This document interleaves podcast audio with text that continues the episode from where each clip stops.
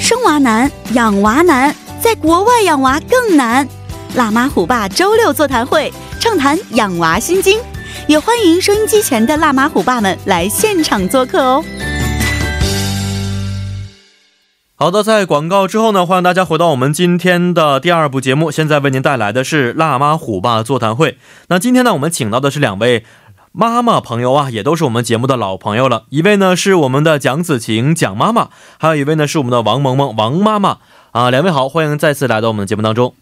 主持人你好，嗯，两位好啊，两位妈妈最近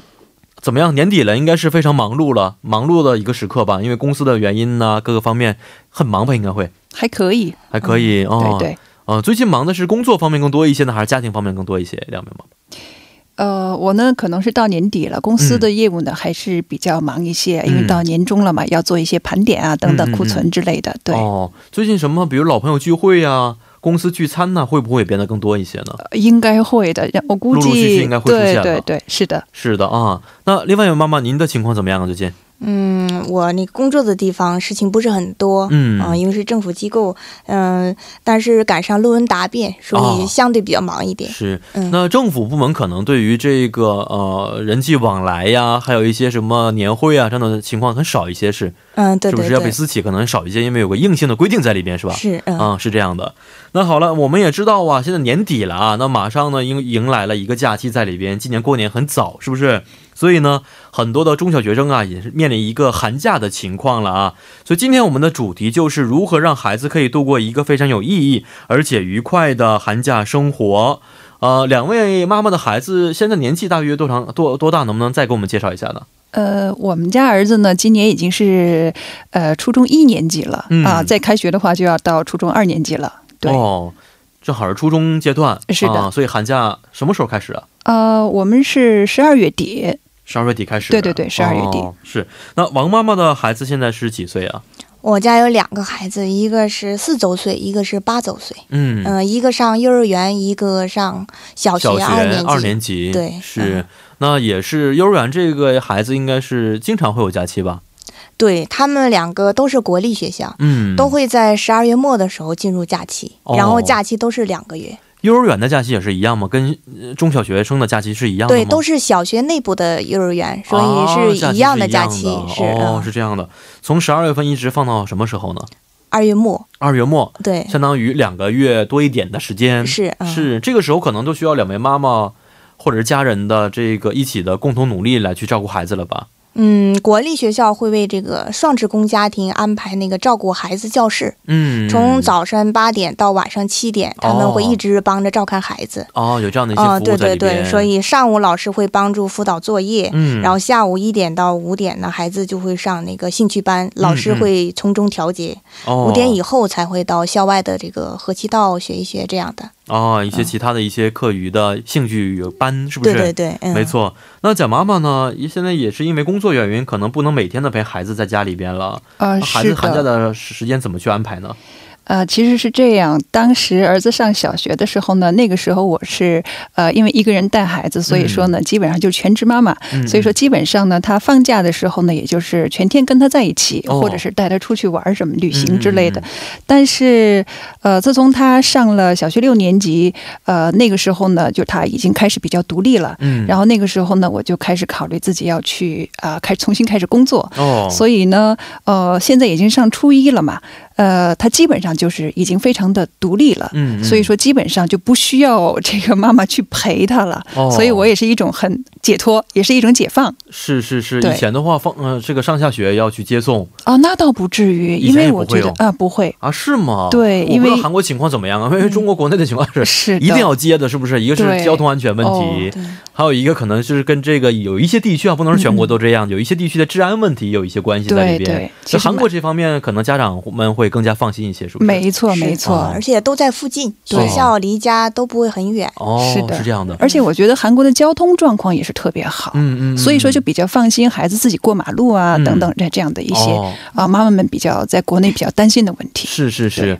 那其实说到这个假期啊，在假期之前也有是让家长和孩子们非常头疼的一件事情啊，就是期期末考试了。如果考得好的话呢，家长呢可能会让孩子过得更加的轻松和快乐的一个假期；如果考得不好的话呢，各种班儿就安排上了啊。一般家庭会是这样的情况。那想问一下两位妈妈，这个韩国的幼儿园或者中小学，呃，期末考试是不是像中国国内一样特别严格呀，而且要求很高呢？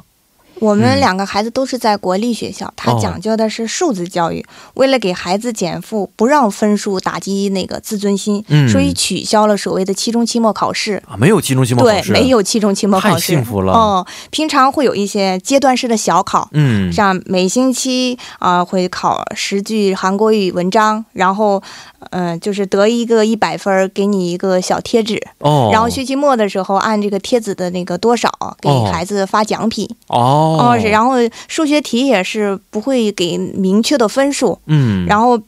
那个学期末的时候呢，嗯，老师就像问卷调查一样。嗯嗯，嗯给你附带一些就是老师的总结性评语，哦没有分数。没有分数，对对对，然后所以现在基本上韩国的孩子应该不会，尤其是低有那么年大级的孩负子，担是。哦、他不会因为考试感到焦虑。哦，家长这个老师不会找家长吗？说你孩子啊，最近数学实在太差了，要补一补啊，怎么样？没有这样的一些 联系吗？我觉得正好相反，你每次去的时候，他总说你的孩子这个好那个好，啊，你是就吗？担心。但是，你嗯，孩不会觉得子心里有点虚吗？觉得我孩子， 所以心里很不安，哦总觉得，哎呀，我在，因为孩子天天在身边，他什么样，还、父母还是心里比较嗯清楚的，嗯对他什么样的实力、但是老师说的还是跟想象的还是有差距的。嗯？嗯嗯嗯嗯。所以这个孩这个时候不会求老师说，你说实话，我孩子到底需要哪些补课呀呃？需那要哪不些会方面的一些这个这个促进呢？嗯，一般时候我都会，我都会就是自我安慰，啊，孩子还是挺还还会装的嘛，挺好啊， 对，在学校装的很好，有可能是跟老师在学校的表现和妈妈父父母父母表面前现是会不不一样的。对，没错，是这样的啊。那想问一下蒋妈妈，您这边的情况什么样啊？孩子考试也是让您很头疼的一件事情吗？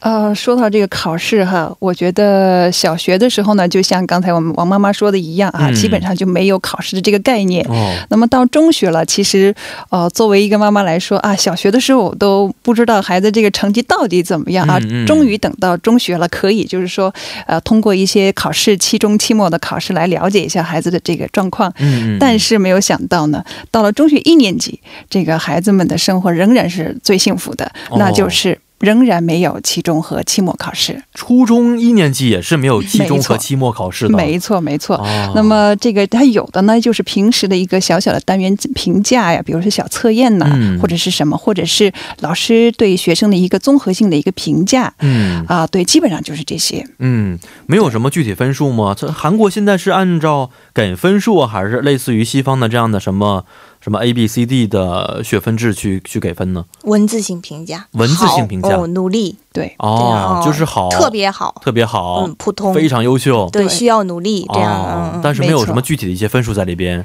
一般妈妈们得出来的心得，需要努力，就是孩子还嗯是还有一些然后啊，还需是要不真的可以需要 努力 对对对，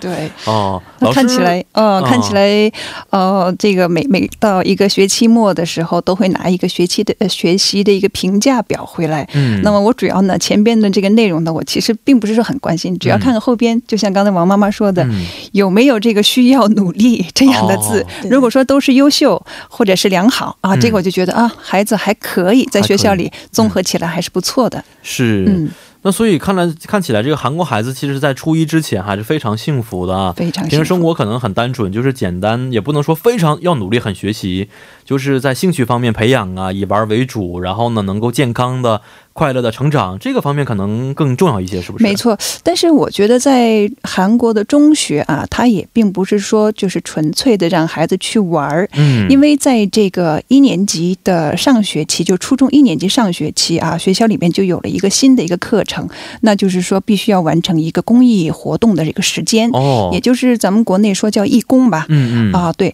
所以呢，这个比如说一个学期要有要做够七个小时，或者是几个小时的，每个学校可能况有点不同嗯哦啊。对，然后呢，呃，这个时候呢，孩子们呢就会自己在一些学校这个网站或者是呃国家的一些网站去嗯申请自己喜欢做的这个义工，哦然后去完成这个时间就可以了。哦，还有好多类型在里边。对，对对，是让孩子们可能多多的接触一下社会，是不是？没错，能够在这个人性啊、品德培养方面能够做到一个促进的作用。是的，哎，这个我觉得非常的好的一个消息。是的，是的。是是。那呃，孩子一般更感兴趣的是哪个方面？这个义工的种类大约有哪些呢？能不能简单说一下？义工从我们家孩子来说的话，有学校里边的，还有就是社会上的。嗯，那么学校里边的话呢，比如说图书管理室，嗯嗯呃，可以帮助老师去管理这个呃课后的一些图书的整理啊，哦然后编排呀、哦包括这个呃这个借书收书的这个工作，嗯嗯呃，还有呢就是说打扫卫生，嗯呃，还有一种就是帮助老师去修改一些作业，哦，呃，这个这当然这个作业并不是我们这个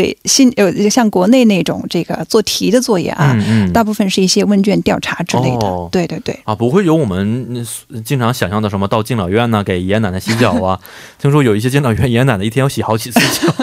哎，但是说实在的，这种活动是有申请的。嗯，这个网站上，我曾经听我们家孩子说过，呃，但是呢，很多同学呢，他们并没有申请这样的学校，不，这这种活动是哦因为什么呢？呃，一个是这种的名额比较少嗯，他们想去，嗯嗯可是呢，在一个一般的敬老院呢，这样的话，他有的时候是在比较远的地方，哦，他可能需要家长的这个呃这个接送，是是这也不是是很方便。嗯呃，所以我们家儿子呢，在前一段时间申请的就是在地铁站，嗯然后帮助呃一些呃这个行人他们这个进呃进出地铁，特别是一些游客、嗯或者是是一些老人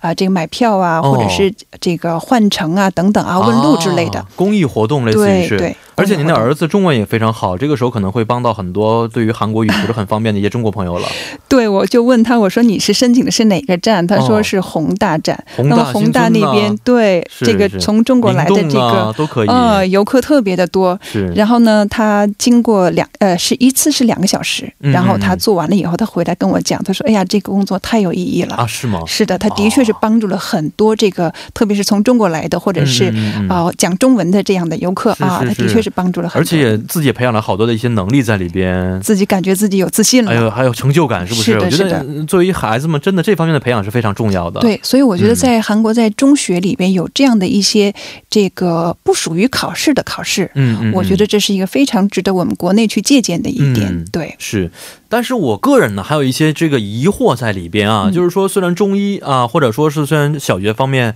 啊，对于学习要求不是那么的严格啊，嗯，他们呃，像马妈妈现在孩子可能稍微的还年纪不是那么大，所以呢，现在可能这方面苦恼不是非常多，嗯，可是总会遇到以后要遇到人生大考的时候，比如说呃，初升高的时候有一个考试，是不是？然后高中升大学有一个休学考试，这些考试也都是对于学业要求非常非常的高的、严格的这方面的内容。是的。呃，梁文化不会担心吗？说一下子要过渡到非常严格的这个学习的氛围当中，不会觉得孩子不会去适应这个环境吗？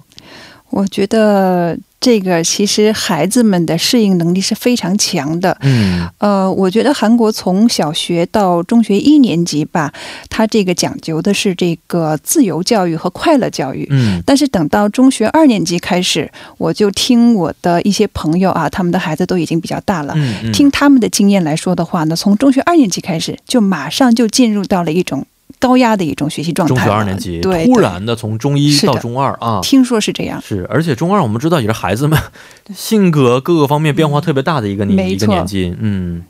是，所以呃看王呃蒋妈妈已经开始担心了，是吗？开始有点担有心点了，担心了，是吗？嗯王妈妈还有几年比较轻松的时间，可以好好的准备一下。我是觉着韩国的教育太过这个太讲究素质教育，会忽视这种考试教育。嗯嗯嗯嗯。然，后我和丈夫呢又都是嗯汉族，嗯嗯，并没有呃就是在长期韩国定居的这个想法，哦，所以我们是把国内的考试这个制度还是嗯搬到了家里，哦，而且呃白天的时候呢，孩子接受韩国的这种素质性教育，嗯，嗯嗯，晚上我基本上回去了六点到。八点这个两小时期间就嗯把国内的一些东西，所以虽然学校没有考试，但嗯是我在家是每个月、每个周都有考试的哦啊、就是给考给他你让相他当于明这个课外补习班、家庭补习班的感觉。对我每天，所以哦这两个小时还是把这个学校的呃国内的教育内同步容的对、哦一直在做，嗯所以也是每周每月都有考试，所以孩子对于考试并不陌生。哦，所以这个孩子呢，长大在中二之上的时候，可能更加的会快速的融合到这个学习的氛围对，当所中，以他对分数还是很敏感的。很敏感嗯的。。对，好，那说回这个分数啊，我想问两位妈妈，呃，孩子的成绩会不会影响到两位妈妈的这个情绪呢？好与坏的时候啊，自己会不会跟着情跟着这个分数改变自己的心情呢？我是给分数赋予一定的意义。嗯，我觉得我也是过来人，我不会用分数来这个一次某或者是某次的分数来评价它。嗯，嗯但是呢，我就是说，呃，分数呢就是你努力的方向。嗯，就是说考得不好，我不会愤怒，但会把内心的焦虑分享给孩子，就是希望他能帮我解决我的疑惑呀，或者是困难呀，这样。嗯嗯嗯然后呢，孩子上小学两年以来，他一直都是得这个贴子最多的学生。嗯我觉得是嗯我在家里边给他就是这个分数，或者是其他孩子没有分数概念的时候，他有这个分数的概念，所以嗯他的成绩会很高。所以呢，他有成就的时候，我特别高兴，比我自己都有那个成就都感觉就是欣慰。嗯所以一般的嗯情况下，呃，就是我自己要是有一点成就的话，我顶多脸上就是微笑。嗯哦，但是要是孩子呃，就是呃成绩好的话，我就会夸张一点，就是呃那个笑容满面的，就是嗯称赞他。我觉得孩子还很吃这一套。哦是啊，所以是白脸红红脸都是一直唱着。对对对，是嗯，那蒋妈妈的情况呢？哦，我可能跟王妈妈是完全不同的妈妈完全不同啊，的方式我是一个绝对不严厉的一个不属于严厉型的这个妈妈啊，哦，因为我一直认为吧，其实现在我们的孩子都是特别的聪明，嗯，只要他自己去愿意去学习，而且他自己的成绩呢，呃，我估计呀、就不应该会差到哪里去。嗯这个当然了，这个我也跟孩子就立了一些规定，那就是说呢，平时我会。呃，这个尊重他的意愿，如果他不愿意去某些补习班的话啊，那么我是不会强迫他去的，除非他自己主动的要求。嗯嗯，但是呢，就是平时的时候，比如说学校里边还是会有一定的这个单元的小测试之类的啊。哦虽然不知道具体的，比如说一百分钟的多少分，但是我觉得呢，他自己心里边也会有一个评判的一个标准。嗯那我就跟他他要求，就是你不能够落在，比如说第呃第十名以下，哦这个就是你的一个底线，也是妈妈可可以接受的一个底线啊。嗯嗯嗯那么，嗯，如果你在这个这个这个分数这个理想的这个状态之内呢，我觉得还是比较啊、随他的自由吧。嗯嗯嗯对嗯那么，特别是我跟他要求，就是在主科，比如说像英文呐、数学呀、这些啊，我觉得你一定要自己要掌握好。嗯，那么，在这个呃平时呢。嗯没有给孩子去报过一些补习班，但是他自己出于爱好，他喜欢学习这个外语，嗯现在呢，就是说每天会有一个英文的一个这个叫呃线上的一个是这个啊、哦教学啊，教跟学类国似外于的加老强一师下我们的英语这对个外对语的教口学语的一个表达能力。嗯嗯对，嗯我觉得这个呢是对他激起他自己学习的兴趣和爱好的一个更好的一个帮助。嗯对是对，基本上是这样。这样的啊，对。那说回到这个寒假的一些安排当中啊，我觉得很多国内一些家长呢会给孩子一天定每小时啊，或者每个时间段应该做什么事情啊。两位会不会给孩子这个假期生活定一些规划在里边呢？嗯嗯，因为我和丈夫都是学商科的，所以呢，呃，嗯教育孩子就是讲究经济管理。呃，早晨如果按时起床买了十次的话，我就会给他三千万， 嗯，万三千元的3000韩元的，万啊。不是三千韩元的这个奖励哦，然后每次考试一百分，三千韩元；然后嗯比赛得第一，然后给一万韩元。嗯，就是嗯从孩子上小学开始，我就让他自己管理这自己的这个钱财。嗯嗯，然后爸爸给他在银行开户，所以呢，我跟儿子就这个假期规划问题讨论了一下。儿子的意见呢，就是在假期期期间呢，他就要充实一下自己的钱包。嗯，哦、我说那为了啊、我把这个就是呃学习内容啊，然后爸爸也做了这个每日英语卡片，嗯然后我把这个教材都放在这里了，然后儿子把这些称之为挣钱的项目。嗯嗯，然后我就说，你要是啊、一本教材拿出来能说会写了，就可以得到一万元的这个奖励。嗯，所以我跟他说，我希望你在这个假期期间，这个钱包鼓鼓的。哦、嗯是，那会不会管理孩子这个钱该怎么花呢？还是让他随便都可以呢？呃，只要得到我的这个就是允许呃允许了，你就可以去做可以。去做，是，啊、所以而且我他有弟弟，嗯嗯、他的钱呢，所以我的我是不给弟弟这个生活那个就是零花钱的，哦，都是他一个人管理。所以我就啊说，所以就是相当于说。他一个人要养活两个人，，对对对，所以他的花销很大 啊。 不得不培养一些项目。哦，嗯这个时候是其实也照顾了一下这个这种的啊敬啊，就是兄弟之间的感情，啊嗯，，是嗯是。那蒋妈妈的情况呢？呃，其实是这样，孩子呢已经上中学了啊，他已经不像小的时候。呃，记得在小学的时候呢，每到这个放假期间，嗯，也是会呃考虑给他安排各种各样的这个兴趣班呐、嗯补习班呐啊，呃，主要是为了让他也能够有多一点的时间去做一些运动。嗯呃，但是他现在已经是中学了嘛，嗯嗯，已经是非常独立了，而且他也有自己的圈子。嗯，那么他在放假的时候呢，基本上已经呃跟我们就是说有一个初步的规划，就是说啊，妈妈除了我们过年的时候，比如说我们要回中国啊。嗯呃，除了这个回中国的时间之外呢，啊，我会跟同学，比如说去参加一些这个呃课，这个这个怎么说呢？兴趣班啊，比嗯如说他喜欢做这个机器人呐、哦或者去参加呃自己会在网上会找一些这样的一嗯嗯个嗯爱好的这个补习班，他自己哦会去参加。嗯，嗯或者呢，就是说跟同学约好了啊、这个去看看电影啊，去运动啊，或者是去呃玩滑板嗯呐、等等啊，这样子的一些运动。嗯，所以呢，我觉得呢，其实到了中学以后，呃，我觉得非常自由了啊、所以呢，基本上就是孩子他自己来安排自己的这个业余的这个时间了。嗯，嗯对。嗯是，呃，我们知道，其实韩国中小学生啊，这个假期的作业并不是非常多啊，所以呢，有很多时间可以做其他的一些事情。对所以很多家长安排了一些补习班在里边，但同时呢，呃，现在很多中小学生的假期也有一些人气性的活动在里边，是不是？比如说什么冬令营啊、夏令营等等等等啊。那我听说王妈妈其实也呃，关于这方面也有一些介绍的东西在里边，是不是？我们一般的时候就是。嗯，也主要是为了孩子提高孩子的英语啊嗯和汉语的那个口语能力，嗯嗯就是嗯让他参一些什么中文或者英语的这些夏令营、就冬令营，嗯嗯嗯、嗯。这样的活动。嗯，那蒋妈妈，您也听说过这样的一些活动吗？比如去外国学习语言的这样一些什么冬令营、夏令营的活动？有的嗯，有的，而且其实这个，我觉得，呃，周围身边的朋友里边，其实就有蛮多就把孩子就送到，比如说加拿大，嗯，呃，可能是十五天左右的这样的哦一个冬、冬令营，对吧？嗯冬令营的这样的一个班，呃，其实呢，呃，作为我来说呢，我觉得如果时间和这个经济都允许的情况下，哈，其实带孩子出国或者是送他出国，其实我嗯觉得是一个非常不错的一个选择，因为孩子在到了一定年龄以后呢，他需要去拓宽这个拓宽这个自己的视野，嗯，我觉得是走出国门，呃，是一个非常好的一个办法啊。嗯，嗯嗯呃，我记得我有一个朋友，嗯，他的孩子现在都已经呃成人了啊。嗯嗯他的孩子在上小学五年级的时候，呃，给他安排了一次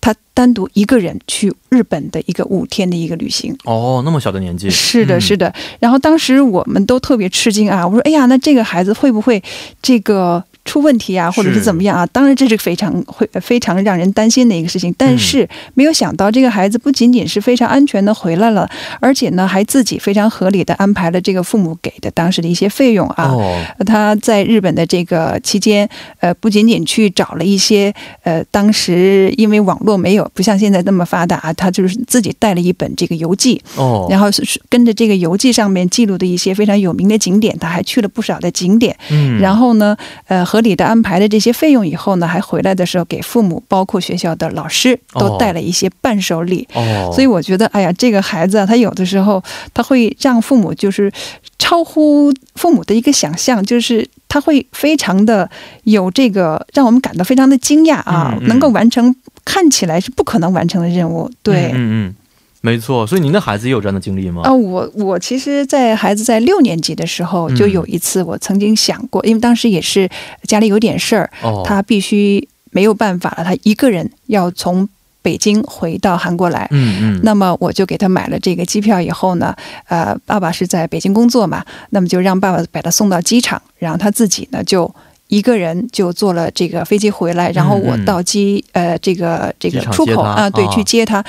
当时我们就是非常担心的，就是它中间会不会出一些状况？哦，呃，但是没有想到的就是，呃，在非常焦急的等待的时候，哎，突然看到一个非常熟悉的一个小小的身影这样嗯走过来的时候，那个心啊就觉得哇，一下子放下，而且觉嗯得、嗯嗯哇，孩子真是了不起，经常是会让我们感受到一些惊喜啊。没错、嗯、所以有的时候父母真的应该是适当的去放手，是不是？是的，啊，管理是很重要的，但适当放手，给孩子自己一个锻炼的机会，没可错以，使孩子在这个短期之内得到一个非常长足的成长啊。是的。好，今天也是非常的感谢两位妈妈的参与啊，咱们下一期节目再见。好，谢谢。嗯，再见。